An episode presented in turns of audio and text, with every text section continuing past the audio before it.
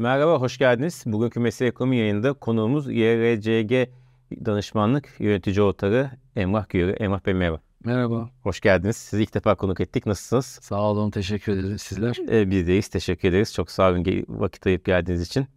Emrah Bey, bu hafta konusu veri. Hatta belki önümüzdeki birkaç ayın en kritik haftası, en kritik günleri bugün olacak. Çünkü bu hafta olacak. Çünkü bu hafta neyin değişip değişmediğini e, ekonomi yönetiminde daha somut bir şekilde göreceğiz. Seçimden sonra atama yapıldı. Merkez Bankası ve Ekonomi Bakanı, Hazine ve Maliye Bakanı değişti. En önemli iki isim buydu değişen. Yeni bir döneme girdiğimiz ona tarafından da söylendi ve bu perşembe onu biraz da ete kemiğe büyüyeceğiz. Ne olduğunu göreceğiz. Önce genel bir soruya, klasik bir soruya başlayayım. Hem sizin beklentiniz ne? Yani hem ne olmalı hem de e, sizce ne olacak? Bu iki soruyu sorayım. Şimdi tabii bu cevaplaması zor bir soru. İşte şimdi bu sabah geldik. Basın yayında bir yazarın ki yani aslında ekonomiyle çok da ilgisi olmayan bir yazarın işte bu haftaki toplantı ile ilgili bir e, sabah e, beklentisini okuyarak başladık güne. Şimdi geldiğimiz noktada tabii e, bana göre bir yönlendirme yapılmaması bir sorun. Ha ben şimdi kendi doğrularım açısından baktığım zaman şimdi piyasanın %20 civarına çekilmesiyle ilgili bir beklentisi var. Bu beklentinin bir parça üzerine çıkılması istenilen sonucu almak için her zaman iyidir. Ne kadar çıkılabilir ona bakacağız. Ee, yani üst tarafta nereye gidebiliriz o konu da belirsiz. Şimdi bence bu toplantıda e, şöyle güçlü bir faiz arttırımıyla 25'ler civarına gidip bu işin sonunda önümüzdeki iki toplantıda da e, işte 30'lar civarına çekebilirsek, böyle bir alan yaratabilirsek kendimize. 30 rakamına da nereden ulaştım? Şu an Merkez Bankası'nın işte 12 aylık e, beklenti anketinde enflasyonla ilgili 30.1 civarında bir rakam var. Ya gerçi bu e, beklenti anketleri katılımcıları evet, onu değişti. biraz bir sorunlar da var ama yani hani bunu baz aldığımız zaman aslında 12 aylık beklenti ki bir de tabii sonuçta faiz yüklü bir faiz artırımı yapacağınız için bir ihtimal belki önümüzdeki vadede işler istediğimiz gibi giderse bu beklentiler bir parça iyileşebilir enflasyon anlamında söylüyorum. Tabii burada önümüzdeki iki ay yönelik sıkılaştırmanın devamını niye savunduğumu sorarsan bu Nisan ve Mayıs aylarında kur korumalı mevduat ve dövizden dönüşümlü kur korumalı mevduat rakamlarında ciddi bir e, yükselme oldu seçim öncesi. Bunların geri dönüşleri tabii Temmuz ve Ağustos aylarında yüklü olarak olacak. Yani burada bu geri dönüşlerde de bence e, Türk lirasının cazibesini bir miktar daha arttırıp hani kur korumalı e, mevduatın e, ağırlığını bir parça düşürebildiğimiz kadar düşürmemize de fayda olacağını düşünüyorum. Ve tabii sonuçta bir sermaye akışı da isteniyor çok net e, yurt dışından. E, yabancı yatırımcılar da en azından belli bir vade için Türkiye'ye geleceklerse tabii daha yüksek bir faiz talep ediyorlar sonuçta ve tabii para politikasında öngörülebilir bir vadede sıkı kalması tercih konusu olacak. Yani siz öngörülebilir bir vadede sıkılaşmanın gerekirse devam edeceğini e, mesajını çok net bir şekilde verdiğiniz zaman bu kurdaki stabiliteyi de e, sağlayabilir belli bir vade içerisinde. E, dediğim gibi 25 şey çekmek önemli. Yani 25 olmasa bile şu an piyasa beklentisi 20 ise onun bir miktar üzerine çıkıp daha sonra önümüzdeki iki, bir iki toplantıda da e, bu faiz arttırımlarını devam edeceğimiz mesajını verebilirsek kurda bir parça yaz ayları için stabilite sağlayabiliriz ve bunun sonucu olarak da bir miktar rezervlerde iyileşme görmemiz söz konusu olabilir. Peki şimdi dediğiniz gibi piyasa beklentisi 20-25 civarı. Ama burada iki tane daha e, az olası ama konuşulan senaryo var. Bir tanesi 20'den daha aşağıda kalması 15-17 civarında. Birisi de işte 35'in ve üstüne çıkması.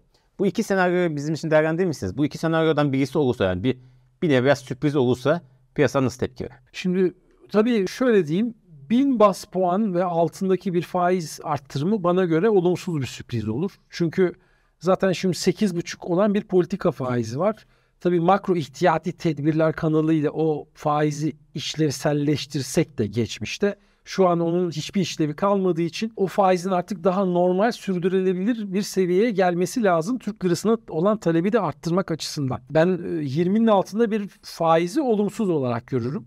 Ha 35'in üstü benim için çok sürpriz olur. Yani eğer öyle bir şey yaparlarsa bence e, o faiz arttırımlarının devamı gelmeyebilir. Yani 35'e çekersiniz ve e, belki işte bir geç likitte penceresini e, gerektiğinde kullanırım gibi bu sıkılaşma e, istediğimiz sonuçlara, hedefleri bizi götürecektir gibi biraz böyle kendinden emin bir açıklamayla orada konuyu çözmeye çalışırsınız. O bahsettiğin faiz oranı ciddi bir sermaye girişine sebep olabilir. Ve tabii o sermaye girişili rezervlerde de bir düzelme sağlarız. Ama tabii burada kredi piyasasını çok fazla olumsuz yönde etkileyebilir. Ee, yani hani şimdi bizim şirketlerimiz biliyorsun uzun süreden beri hem kredi akışı konusunda çok sorun yaşamadılar ve çok düşük faizle Evet, evet. borçlanabildiler. Yani şu an aslında bir 2-3 aylık süreçte bir geçiş var. Akış durdu. Maliyetler de bir miktar yükseldi. Çok da fazla yükselmedi aslında. Akış durdu. Şimdi o maliyetlerin yükselmesi kısmını herkesin kendini alıştırması lazım. O şok, o şok faiz oranı biraz o konuda sorun yaratabilir. Yani ekonomide aslında bizim için daha olumlu ve sürdürülebilir senaryo yumu- biraz daha yumuşak iniş senaryosu. E şimdi seçimler de olduğu için e, hani ben siyasetin de çok sert bir inişe fazla e, izin vermeyeceğini düşünüyorum. Peki burada şunu sorayım. Kredi ve mevduat faizleri için. Zaten e, piyasadan esas politika faizinden kopmuş bir mevduat ve kredi piyasası faizi var. Yani çok da üzerinde. Şimdi e, bir şekilde yakınsacak hem politika faizi hem mevduat hem de kredi faizlerini. Burada bunlar tekrar biraz da yukarı mı itecek yoksa zaten çok düşük olduğu için o 25'e mesela 20 e, politika faizi 20'ye çıkması e, zaten 30 ve civarında hatta daha üstünde olan e, mevduat faizine çok da bir etki yaratmayacak mı? Yani mevduat tarafında çok yani 45'lere yaklaştık şu an. Çok bir bir hareket zaten şöyle söyleyeyim hani bireysel kredilerde ciddi anlamda maliyetlerde bir yükselmeye var.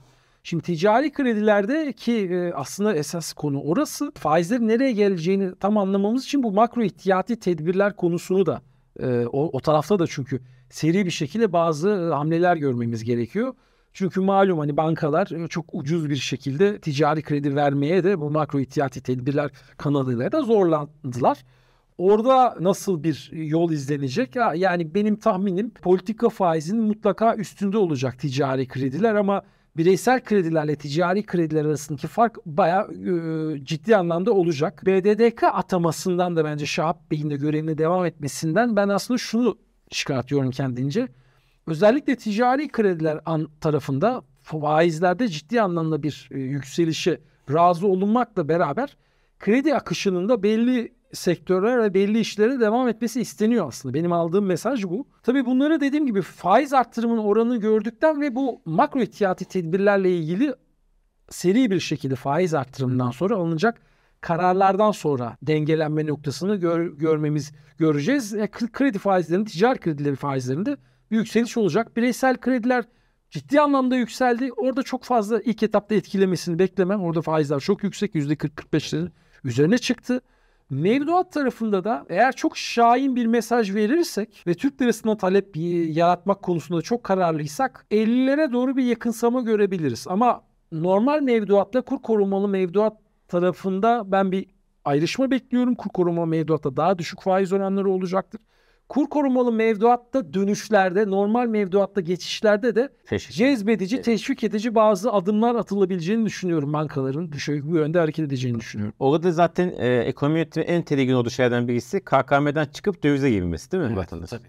Onu engellemenin bir yolu da mevduatı cazibet. E, Yani başka yol yok şu an açık konuşmak gerekirse. Yani e, şimdi tabii eğer biz bir, bir miktar enflasyonu hani Türk lirasını biraz daha stabiliteyi önceleyeceksek enflasyonda da böyle daha sürdürülebilir bir seviyeleri hedefliyorsak yani bunun işte şu an hani Türkiye'de zaten çok yatırım aracı anlamında baktığım zaman işte mevduat, işte döviz, işte otomobil şimdi son zamanlarda Konut, ve borsa. konut vesaire falan. Şimdi o taraflarda da bence e, tabii kredi faizlerinin yükselmesi, erişimin zorlaşması, konut fiyatlarının geldiği seviyeler vesaire baktığımız zaman aslında e, çok e, iyi bir alternatif olacağını düşünmüyorum bu şu mevduat faizleriyle. Yani bizim burada yapmamız gereken aslında hem döviz tarafında hem kur korumalı mevduattan normal mevduata geçişi hızlandırmak zorundayız. Yani bunun e, başka bir yolu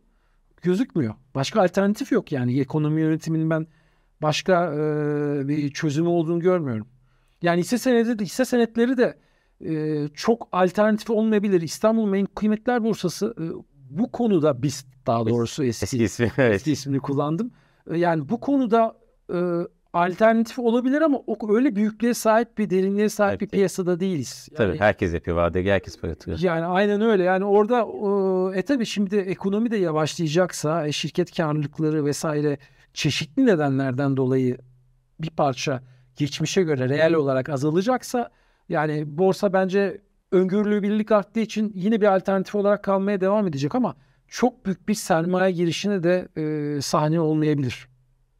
Peki konut dediğiniz biraz konutta nasıl etkiler? Çok az söylediniz ama yani e, sonuçta biliyoruz ki işte vadeliye para yatırmamanın mevduat faizinin düşük olmasının insana farklı yatırım araçlarına sevk etti. E, döviz de kontrol altında tutuldu. Orada da oradan da kaçtı insanların bir kısmı. Çoğunlukla KKM'ye kaçtı ama borsaya da çok ciddi Evet. miktarda insan gitti. Özellikle bundan birkaç ay önce çok hızlı bir yükseliş yaşamıştı. Şimdi yeni dönemde e, bu konuştuğumuz 30 civarında bir mevduat faizi e, insanların bu alternatif ya işte konutu, otomotivi, borsayı yatırım aracı olarak tercih etmemesine si- yetecek bir seviye mi? Şimdi e, orada şöyle bir durum var. Yani otomobil tarafında e, bir arz sorunu var. Aslında arz şu son zamanlarda arz sorunu olup olmadığı da biraz soru Evet. işareti. Ama böyle e, Türk lirasının sürekli değer kaybetmesinden dolayı orada bir stoklama e, eğilimi e, var. Yani şu. Şu an işte birinci el piyasada e, sıra beklemek durumundasınız. E şimdi Türk lirası sürekli değer kaybettiği için işte fiyatlar Örneğin işte biliyorsunuz stoklama bu çok bilinen de bir şey zaten. Şimdi bu alınan önlemlerle bunlara getirilecek ekstra önlemlerle de ben e, o tarz bir şeyler de bekliyorum. E, oranın bir alternatif olması söz konusu olmayabilir. Konut tarafında da zaten döviz bazında çok ciddi yükselmiş bir piyasayla karşı karşıyayız. Şu an e, ciddi anlamda son birkaç haftada e, yurt dışında örneğin e, konut fiyatlarıyla Türkiye ile konut fiyatlarının daha çok karşılaştırıldığını görüyorum. Yurt dışındaki konutların kira getirileri çok ciddi anlamda Türkiye'yi geçmiş durumda. Ee, bir de aynı zamanda biz eğer Temmuz ayı itibariyle bu konut piyasasıyla da ilgili örneğin bu %125 kira artışı sınırlamasını devam ettireceksek veya konut fiyat bu kiralarla ilgili bazı önlemler almaya devam edeceksek işte bu, bu bölgesel olarak konut fiyatlarında üst tavan uygulaması gibi bazı şeyler de konuşuluyordu. Bu konuda bazı e, adımlar da atacaksak e, burada da bence bu işler konut e, talebini bir miktar etkileyebilir. Yani konut fiyatları küresel anlamda baktığımızda Türkiye'de son bir buçuk senede herhalde küresel anlamda en çok dolar bazında artan piyasa burası zaten. Ben hani yükselen faizler ve işte önceliklenen fiyat istikrarı hedeflerini falan hepsini bir araya koyduğumuz zaman konut talebindeki düşmenin devam edeceğini reel anlamda da konut e, döviz bazlı olarak konut fiyatlarında bir miktar daha düşüş yaşayabileceğimizi düşünüyorum. Bir son bir şey daha ekleyeyim aynı zamanda. Benim tahminim bir de özellikle Marmara bölgesi odaklı bir kentsel dönüşüm gibi bir e, Koy. konuyla karşı karşıya kalabiliriz. Şimdi tabii bunun bir kentsel dönüşümden, rantsal dönüşümden ziyade bir kentsel dönüşüme gitmesi lazım. Eğer bu konuda da e, siyasi iradeden ki bence böyle bir e, kararlılık söz konusu olabilir. Konut arzını arttırıcı bir hamle gelirse de ya bu da sonuçta Türkiye'de konut piyasasını bir parça daha normalleştirmeye yönelik bir adım olur. Yani ben açık konuşmak gerekirse e, hani oturduğunuz konut dışında kimseye Konut olması lazım. yatırım amaçlı konut almasını tavsiye etmiyorum. Bu tavsiyeyi de çok uzun bir süreden beri yapıyorum zaten. E bunu söyleyince seyircimiz kızıyor. Diyor ki ya e- eşim dostum aldı çok para kazandı. E, parasını ikiye üçe katladı. Çünkü bir sene öncesine göre yüzde yüz on, bir onu yüzde iki yüze yakın. Yani yüzde yüz, üç yüzden fazla bir son iki sene, iki üç senede fiyat artışı. E, korkunç ama yani şimdi bu şöyle bir şey. Geçmişte böyle bir e, geçmişten bu yana şu ana kadar böyle bir e, getiri elde etmeniz bundan sonra o getirinin devam edeceği anlamına Hatta tam tersi. Çok, çok basit aynen öyle. Tam tersi. Yani hani çok Fazlası. küresel bazda ki Türkiye aslında hani yabancıların da talep ettiği, yatırım yaptığı bir e, ülkeydi son dönemde. E, küresel bazda bakmakta bence bunda çok bir sakınca yok. Yani benim gördüğüm çok basit bildiğimiz e, hem komşu ülkeler olsun işte Orta Doğu'da bazı bölgeler vesaire e, kira ge- getiri oranına baktığınız zaman döviz anlamında hani Türkiye'yi ikiye katlayan yerler var. Evet. Yani hani bu yani ben ben benim bakış açımda tabii bir yatırım aracı olarak gördüğüm için konutu Tabii değer artışı dışında bir kira, Kira getirisi de çok önemli ki yani Türkiye'de ciddi anlamda bir mesafe kat etti fiyatlar. Evet. Yani değer artışından ziyade bundan sonra biraz kira getirisine odaklanmak lazım. O, o tarafta da iyi yerde değil konut fiyatları Türkiye'de. Evet. Evet. Peki şimdi artık sona geldik Emrah Bey. Şey sormak istiyorum. İki sorun var. Birincisi kredi piyasası ile ilgili biraz konuştuk ama e, kredi pi- özellikle ticari için soruyorum tabii. Faiz oranları mı daha önemli yoksa kredi piyasasının verimli bir şekilde yani düzgün bir şekilde çalışması mı daha önemli? Çok güzel soru. Şu an akı, kredi piyasasının verimli şekilde çalışması çok önemli. Şu an çalışmıyor çünkü. Ee, özellikle ticari kredilerde ciddi anlamda bir e, yavaşlama var. Bu çok normal çünkü biz makro ihtiyati tedbirlerle orada böyle bir faiz üst sınırı gibi bir şey yarattığımız için e tabi sonuçta bankalarda e, bir para politikası anlamında bir U dönüşüne karşı karşıyayız aslında baktığımızda seçimden öncesine göre. E, ticari kredilerin vadeleri de e, gerçi biraz daha uzun oluyordu diyelim şu an değil gerçi de o an bir sürü anlamda baktığın zaman ticari kredi verme konusunda çok isteksizler. Herkes para politikasındaki e, duruşun netleşmesini bekliyor. Yani dediğim gibi hem bir 22'sinde şu faiz Hayır. oranını bir görmek istiyoruz ve sonrasını da görmek istiyoruz. Büyük bir ihtimalle eğer sonrasıyla da ilgili net mesajlar alırsak orada onun fiyatlaması da şimdiden yapılacak. Ee, yani e, tabii Temmuz ayı itibariyle ben hani Haziran 15 itibariyle aslında ön yönlendirmeyle burada biraz daha piyasanın çalışır hale gelmesini bekle, bekliyordum. Yönlendirme ne yazık ki yapılmadı.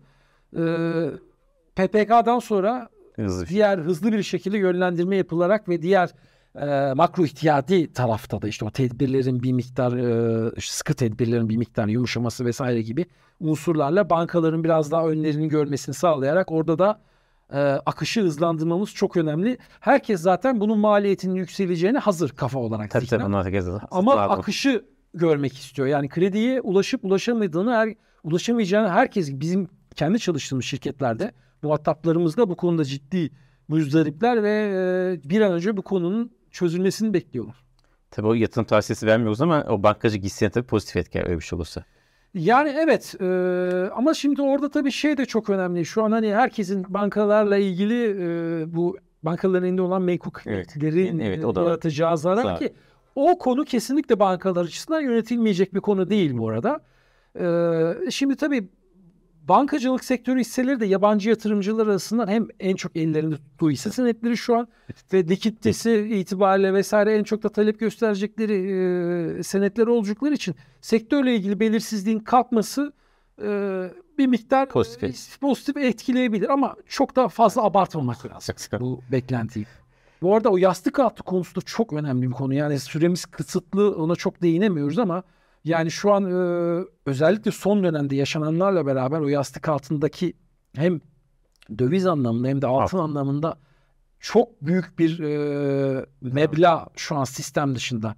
Yani bizim en önemli konu tabii para politikamızı normalleştirirken bu yastık altındaki sistem dışına çıkan paranın bir şekilde sistem içine bir şekilde dönmesinin de yollarını bulmamız gerekiyor. Bu bizi çok rahatlatacak. Yani bu konuda neler yapılabilir belki onu daha sonra konuşabiliriz ama o çok büyük bir konu. Orası çok büyüdü. Yani hani biz şu an aslında bankacılık verileriyle ilgili ya da Türkiye'deki parasal verilerle ilgili gerçek e, Büyük bir pazarın parçası eksik. Pazarın Yani- büyük parçası eksik. eksik ve yani e, değerlendirmeler de onun için çok doğru olmuyor aslında. Yani o kayıt dışılık o kadar büyüdü, büyüdü ki o kayıt dışılığında bir şekilde tekrar sistemin içine e, kazandırılması konusunda da somut bazı adımlar Türkiye'nin Güven değil mi oradaki esas şey?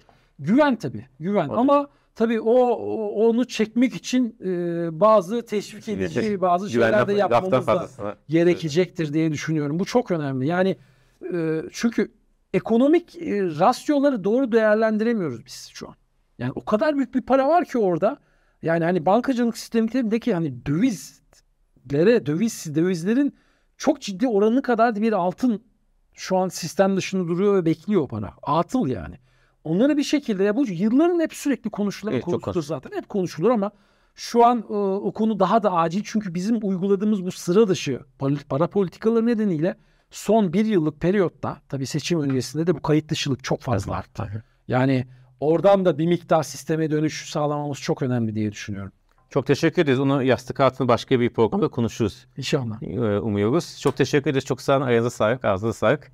Çok teşekkür yayın için. İzleyenlere teşekkür ederiz. Başka yerde görüşmek üzere. Hoşçakalın. Sağlık.